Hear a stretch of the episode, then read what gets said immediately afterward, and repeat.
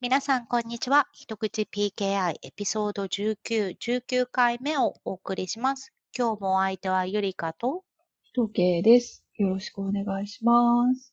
よろしくお願いします。ということで、えー今日の一口ですが、えっ、と、IETF の話題からしますかはい。IETF。えー、アメリカ時間だと、今日から始まりまして、1週間、うんうん。 111回のどゾロ目会だそうです。 111。うん、 IETF は、あれですよね。RFC とかを作る、うん、うん。 RFC を作る団体タスクフォースタスクフォース。 で、そこの、えー年次総会みたいなやつが開かれているという認識でいいですかね。はい。年次そっか。多分、クォーターに1回ぐらいやってるから、えーそういう場合は何て言うんだろう。わかんない。クォータリクォータリ ー定期総会ー。うん、かな、うん。うんをやっていらっしゃると。うん。で3ヶ月に1回ってなんか、結構頻度高いですよね。うーんいつもやってん。な。私うーん ITF にちょっと馴染みがないというか、RFC とか標準化周り、ちょっと全然馴染みがないので、いつもエキスパートの皆さんがいろいろお話しされてるのを聞いてるくらいなんですけど、私も同じです。もうなんか、興味があるにはあるっていう感じで、あの、やってる時は、ちょっと、ちょっとは見たりするんですけど、うん、うん。なんかこう、実際その、プロトコルが、あれなんて言うんでし、なんて言うんでしょう、ドラフトがずっと議論されて、こう、表に出てくるのって、すごく時間がかかるなという印象を持ちますね。なんか。そうですね。結構長い年月議論されているような。うんうんあれでもなんか、そうかと思えば、こう、あれこんなの議論されてたんだ、みたいなものが、こうスパッとうん、は発行されてたりとかすることもあるし。うん、うん。やっぱり、あの、通信とか、相互運用があるやつは、あっちとこっちで取り決めをして、なんか両端でちゃんと動かないといけないみたいなやつは、時間がきっとかかるんでしょうねう。ん。なんか CT とかすごい早早かったような気がするんですよね、なんか。うん話題になってすげえすぐ RFC で出たような気がするんですけど。なるほど。うん。ちょっともう IETF 素人すぎて、どういうプロセスでどうなって、なんかすごい興味はあるんですけど、なんというかもうプロフェッショナルのものっていうイメージが、イメージと、あの、参加ハードルが私にとっては非常に高すぎてですね、ちょっとしうんうんうんうん素人的にはこう、どういうプロセスでどう決まってるかなかなかちょっとよくわからなくてですね。私も噂でしか聞いたことないんですけど、なんか、議決を取るとき、うん。みんなでハミングするらしいですよ。へー。ハミングって、あの、ふふーんみたいなやつ。そのハミングの大きさとかで決まるんですか ね、なんかどうやって可決と否決を判定するのか、その話を聞いただけではちょっとわからないんですけうど。ん。なんかね、一回ちゃんとどういう感じなのか理解して、何か参加できそうなものがあればしたいみたいな欲望はあるんですけど、なかなか。でもいろんな今回も面白そうなトピックとしては、あのキーワードとしては、いろんななんか面白そうな話題がちらほら。うん。セキュリティの話、やっぱりすごく多くて。うん。うん。で、PKI の話もうんうんうん。ちょっとあって、うん。えっ、と、エクステンデッドキーユーセージに、うんドキュメントサイニングっていうのを増やしたいっていうドラフうトんがうんうん議論されているようです。証明書の X.509 の、えー拡張キー使用法のところに、ドキュメントサイニング用のものを増やしたいと。うん。確かに言われてみれば今までなかったですよね。コードサイニングはあるけど。うん、じゃあ今まではコード署名用のかこの鍵の使用法として、まあ、こうコードにサインするコードサイニングっていうのはあるけど、ドキュメントサイニングってことは文書に署名する用の専用のってことですね。そうみたいですね。うんうんうん。確かに。うん。確かに。あの、エクステンデッドじゃない方のキーユーセージにはデジタルシグネチャーって確かありますよね。そうですね。うん。だからそっちだけでやってたのかなこれが拡張キー資本できると、今、えー話題になってるドキュメントへのあの署名とかうん。がもっとやりやすくなるというか、整備が進むんですかね。うーん。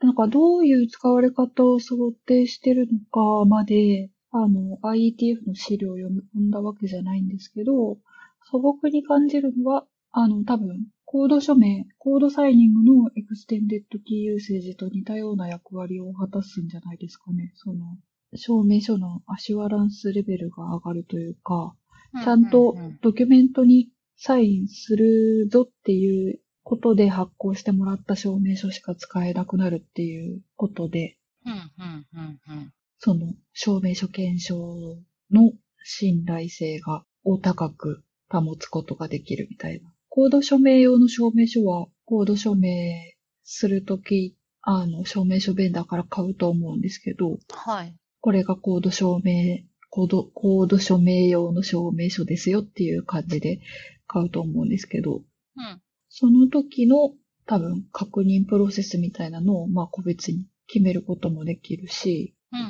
んその、コード署名を検証する側の人と調整することも多分できる。なるほど。うん。なるほどね。わかんない。実際そうなのかわかんないですけど、なんとなく想像するに、そういう、そのコード署名を証明書と似たような感じの使われ方になるのかなという感じはしますね。うんうんうんうん。面白いですね。うん。まだ議論中ということで、実際にその運用に乗ってくるまでは、まだまだ時間がかかるのかなという感じですけれども。うん。うん。検証する側の実装とかもね、必要ですからね。そうですね。うん。で、このドキュメントサイニングのキーユーセージを増やしたいっていう RFC のドラフトを書いてる人が日本の方ということで、ほうほう、そうですね。なお一層見ちゃいますねっていう感じです。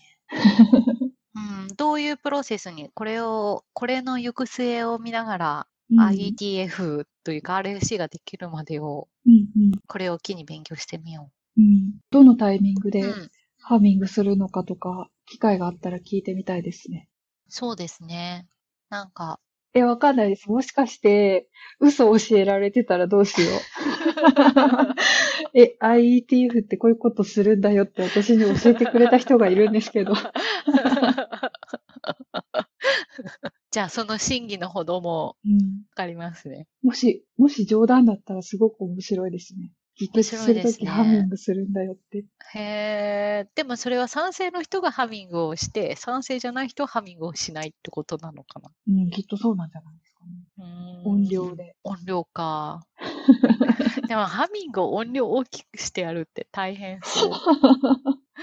面白い。面白いですね。今度なんか機会があったらちょっと勉強してみますとともに INTF111 回どんな感じになってるのかちょっと注目してうんうんみます。まだあと4日間ぐらいうんあります。うん、結構1時間に10個とか9個とかうん。並行して議論の部屋が進んでて、すごい量をやりますね。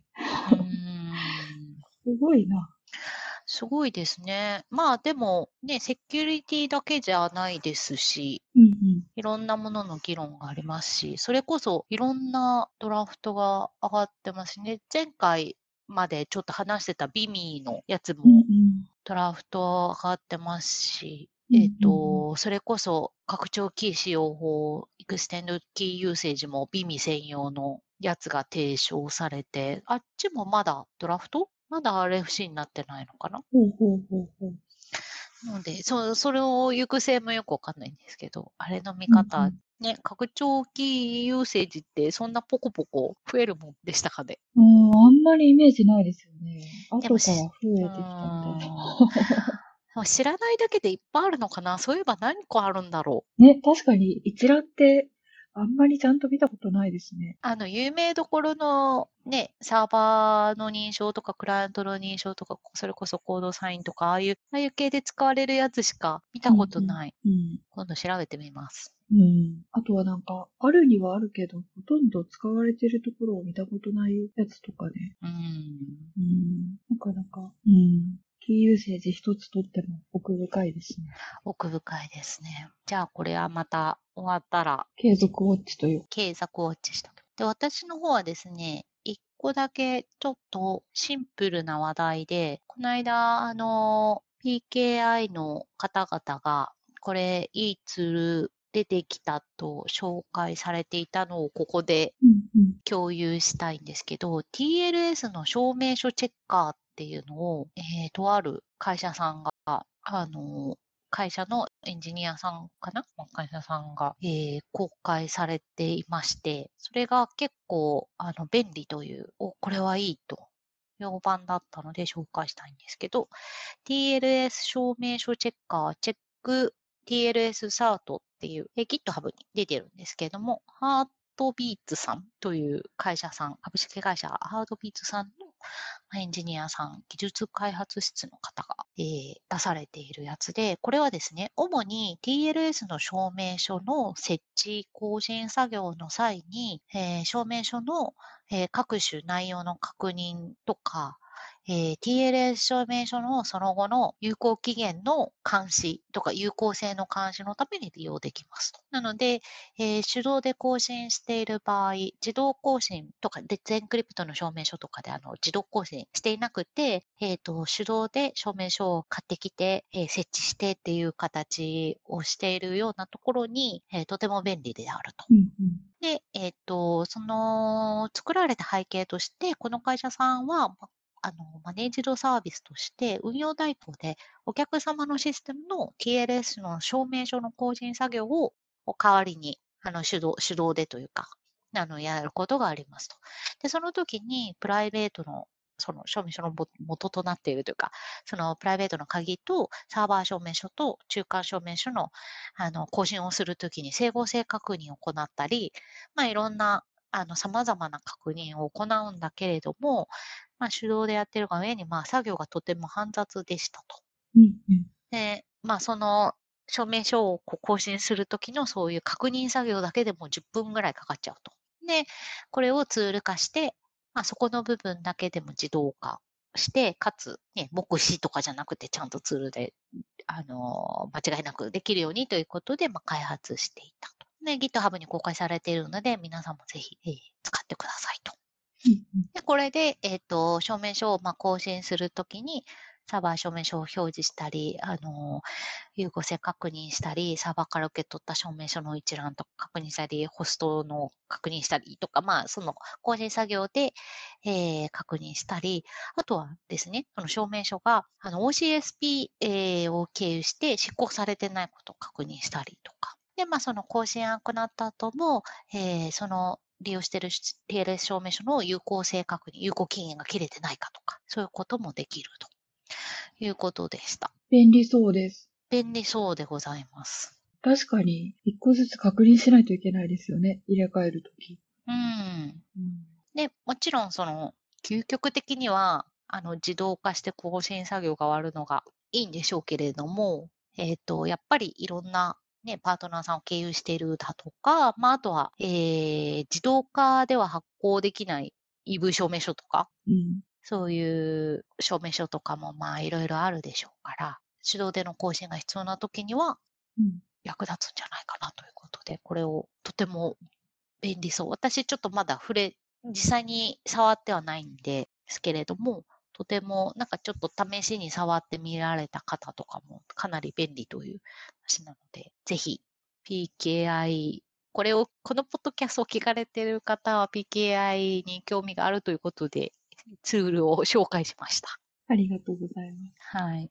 という、今週は何も自分で勉強したものを共有する場ではなく 人のものを紹介するだけの人になってしまってすいませんが今週はこんな感じではいということでじゃあ今日は早速もう雑談いきますかね何でしたっけあ、そうそう。あの、私、アメリカにですね、はいしたはい後に、あの、IETF 今度アメリカであったら参加してみたいんですって、その、日本で IETF よく行ってる人に話したりしてたんですけど、はいはいうん、あの、トランプ大統領になってから、ほうえっ、と、今までだったら入国、アメリカに入国できてた人が、うんなんか、アメリカに入国できなくなってしまったというような、あらまそう、ビザがね、出にくくなってしまったみたいな、ああーなるほどはい、うん、背景があってか、あの、はっきりそれが直接的な影響かどうかはちょっと私にはわかんないですけど、はいあの、私アメリカに引っ越してきてもう5年ぐらいになるんですけど、この5年間1回もアメリカで開催されてないんですよね。はあ、でもそっか、5年前からってことは、あれですよね、あの、このコロナ禍というか、コロナ禍の前からそういう状況にあったと。そう、うん最後が確か2015年とかだったと思います。なんでもう6年ぐらいアメリカでやってないのかな。あ、で、この、ここ1、2年その、コロナのあれこれが始まってからは、うんえっ、と、リモートで、オンラインで開催あーされていて、はい。なんでむしろ、オンラインでやってる今の方が、その、直接的に議論に参加する立場でない人も、もしかしたら参加してみやすい状況だったかもしれないですね。なるほど。あれって誰でも参加できるものなんですかあの、レジスター自体は誰でもできて、300ドルぐらいかな。うーんうん、1週間のパスが300。あ、アーリーバードで早めに申し込むと230ドル。直近で申し込むと330ドル。うん、うん、うん。うんそうなんですね。うん。なんか確か実際にやってる時700ドルか800ドルぐらいかかったような気がするんで、なんかちょっとお得感出てるような気もしますね。まあただ、その、議論に参加できるエキスパートではないのに参加したいっていうことがどれほどの意味があるかっていうのはちょっと思うところはあるんですけど、うん、うん、うん、うん。まあ、この番組でも何回か言ってるように、その、誰もが最初は初心者なのであって、うんその、その団体の中で役に立たないっていう状態でも参加するっていうことを経ていかないと、うん、それに関わっていく人は減っていくばかりになってしまって、先細りしてしまうよなぁとも思うんですよね。確かに。うん。これはあれですよ。PKR に関わってる人の平均年齢が毎年1歳ずつ上がっているんじゃないかという話が時々出てくるんですけれども、はい。やはりそういうことを避けるためにも、今何かができるわけじゃないっていううん、状態でも、それに参加するっていうのは、うん、意味があるっていうと変ですけど、まあそれもいいんじゃないのかなというか、確そういかうふうに。にして、していかないとうん、先細ってしまうし、うん。そういう人を受け入れていかないと先細ってしまうっていう感じがね、うんなんかちょっとあるなという。確かに確かに。うん。なんで、なんと言いますか、興味を持たれた若い方、若い方っていうと変か。まあ何歳であってもね、興味を持たれた方は。なんか、そのインターネットプロトコルの策定に自分が関われるとは私自身もあんまり思わないですけど、そうですね。うん。なんか議論されてる様子とか、物事が決まっていく様子とか、見てみたいなと思って、いつか機会があったら参加してみたいですね。うというのをん、ずっと思ってます。私もそれはすごく思います。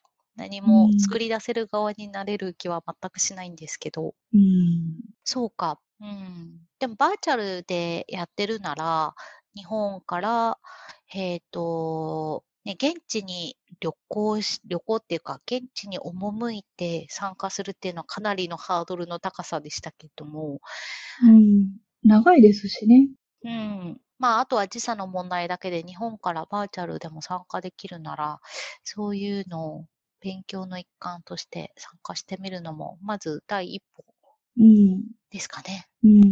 ぜひぜひ、うんうんうんうん。検討してもらいたいところですね。はい。今回は多分アメリカ西海軍時間だったのかうんなうん。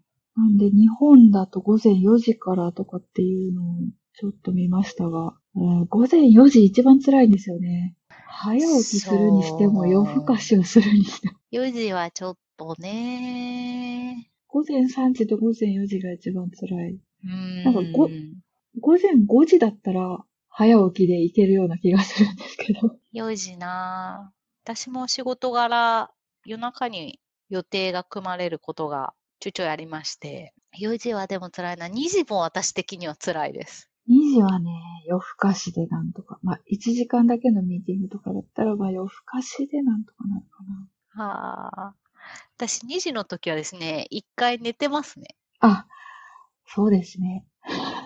私ね寝るのすごい早いんですよあ、それはいいですね。 9時に寝るんですよお、羨ましい。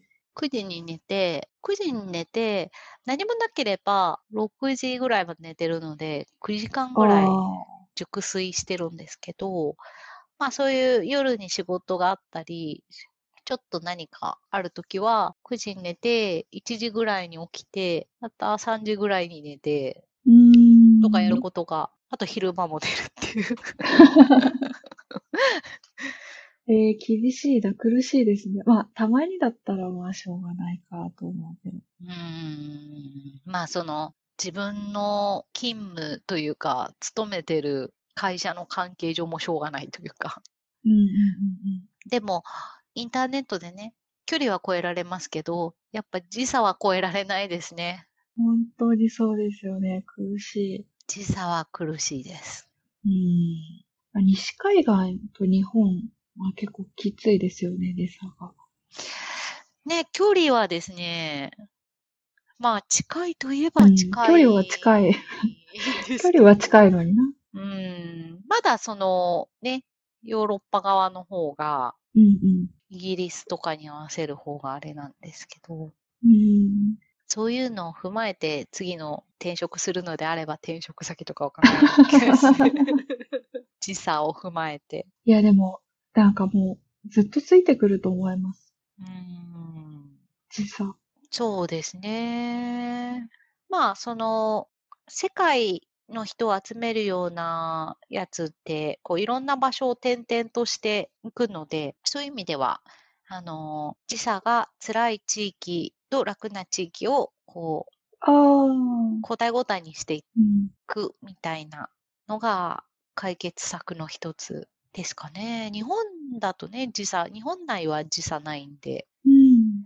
横に長くないですもんね。縦には長いけど。うんでも私西の方の出身なので今東京関東側なんですけどうん。なんか日の入りと日の出の時間の暗さ明るさの違いにびっくりしました初めて来た時。ええー、どうなるんでしたっけ早くなるんでしたっけえーっと日の入りがえ日の日の出日の出って出てくる方ですっけ日の出か 日の出日が出るのが関東の方が早いのでああ。朝がそっか東から登るかそうそうそうそう。そう、え、合ってますよね。な。合ってます、合ってます。バカボンになってる。違うよいやね、大丈夫です。なので、あの、来た時に、すごいなんか朝明るいって思っうんうんて、うなんん、か、昔小さい頃って暗かった。そっか、うん。で、日が沈むのが早い。あんまり考えたことなかったな。あだいぶ、こう、距離があると、なんか、早いなって思う。うんうんうん。なんかちょっと違いを感じたことがありますね。そっか、確かに。うん。うん。アメリカは横に長いから、西と東でもはや全然違うんですよね。そうです。ね。うん。西とちょっ東と移動ですると。全然違いますよね。うん。時差ありますしね、国う内で。ん、ちょっと車で2時間くらい走るとタイムゾーン移動しちゃうんですよね。アメリカはさらに、アメリカだけじゃないですけど、夏時間もあるので、いよいよ、いよいよこう、なんて言うんでしょう。時間がよくわからない。うん。あのー、州によっては夏時間採用してない州もあるんで、ああ、そうですよね。全くわけわかんないし、なんか、でもその分なんかこう、あのー時差に寛容というか、寛容。寛容なのと、あとなんかあの、ミーティングの時間を間違えていても寛容というあか、 なんか、ミーティングの時刻に現れなくても、あ、ごめんごめん、時差、時差忘れてたみたいな。で、こう、あれ来ないみたいな感じで言うと、ああ、そうだった、そうだった、時間忘れてたとか、結構そういう時間ミスに寛容な気がします。ーうん。アメリカに住んでると全てのミスに寛容になります よ。一回、一回ずつリアクションしてたら身が持たないですから。確かに。 確かにね。確かに。もう、その、連絡がついてる時点で100点ですね。そうですね。うん。一回、なんかこう、こう、返答がないことって、メールを出して返答がないこととか、連絡をこっちから取っても返答がないことって、結構多いイメージなんですけど、私の体験の中では、アメリカは。はい。あのーそれがもう普通だろうと思ってたら、そのアメリカで生まれ育った人も、返事はちゃんとするべきだって主張してる人がいて、 すごい、なんか逆カルチャーショックというか、ああの国で生まれ育ってもそう思う人はやっぱりいるんだと思って、ああ。感心したことがあります。すごいですね。まあ確かに返事をくれる、ちゃんとくれる人もいますからね。うん。まあそこはね、お国柄の、まあ、ステレオタイプというか、あの、どこの国もそうですけど、大多数の文化とか、あの、醸し出されているものとは別に、まあ、それぞれ個々のものはありますんで、全員が全員ってわけじゃないと思うんですけど、面白いですよね。面白い。何の話してましたっけ あ、IETF にね、 IETF うん、行ってみたかったけど、えー、アメリカでの開催が未だにないという。私が、その、アメリカに引っ越してくる前の年に、まさに、私が今住んでるダラスっていう都市で開催されたみたいなんですけど、を、うん。なんで惜しかったなと思うとともに、うんあのう、参加した人の印象では、うん、ダラスの会場なんかあんまり使いやすくなかったみたいな 感じのへー、話を聞いたんで、多分もう一回ダラスってなさそうだなってなんとなく思ってます。あのーあんまり大きい国際会議とかない感じなんですかうーん。